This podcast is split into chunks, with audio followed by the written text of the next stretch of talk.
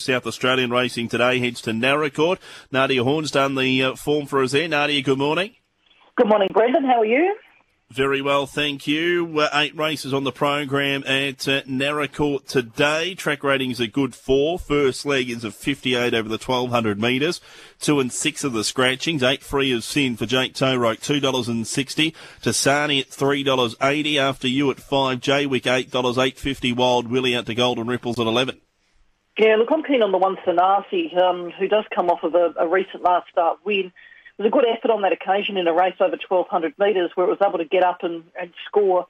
This looks actually probably a bit easier. Um, there doesn't look to be any world beaters in this, and I'm expecting to get a pretty good run throughout. So I'll stick with the one. I've got the eight Freer Sinan as the main danger, uh, who is the three-year-old filly tackling the older horses off of a, a win and a maiden.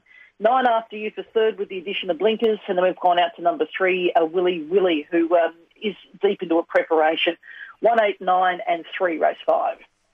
Race number six is a 62 over a thousand metres. Scratching is five. Kev's Girl a short price favourite at $1.95. Uh, Wando Bell 440. Desert Spirit 650. Atomic Wizard a $7 chance.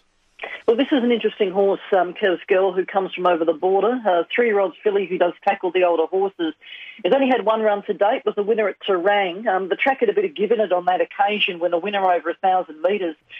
And you have a look at the win and the data that it was able to run. Look, it did rank pretty well for the meeting. Like the seventh best last 800 on par for the entire program there at Terang. Um, the horses obviously had a bit of a break since.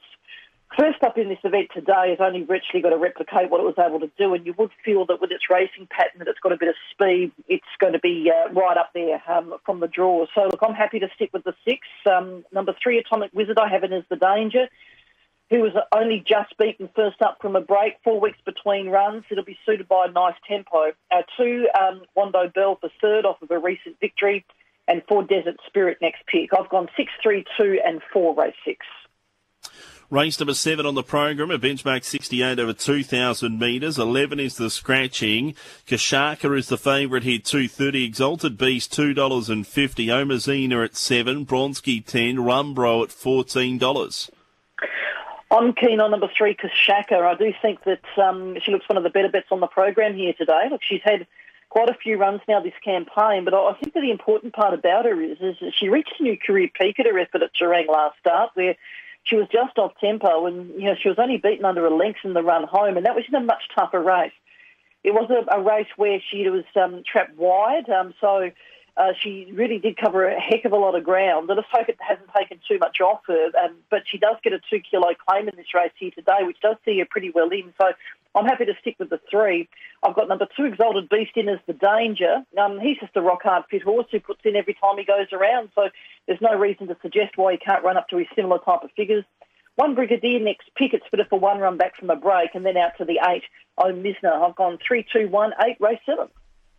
Race number eight on the program is a 1430 metre benchmark 64, 12 and 13 come out here. Noble Rocks is the favourite at $5.50. For gear it's $6, $6.50 Olatunji. Impulsive Diavolo at 7, 750 Manhattan Arch and Bubble Wrap an $8.50 chance.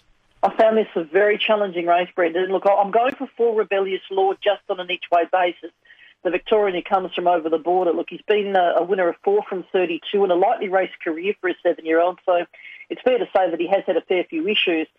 He ran in a race at Swan Hill last time out. Look, I didn't think his rating that he ran to was too bad on that occasion.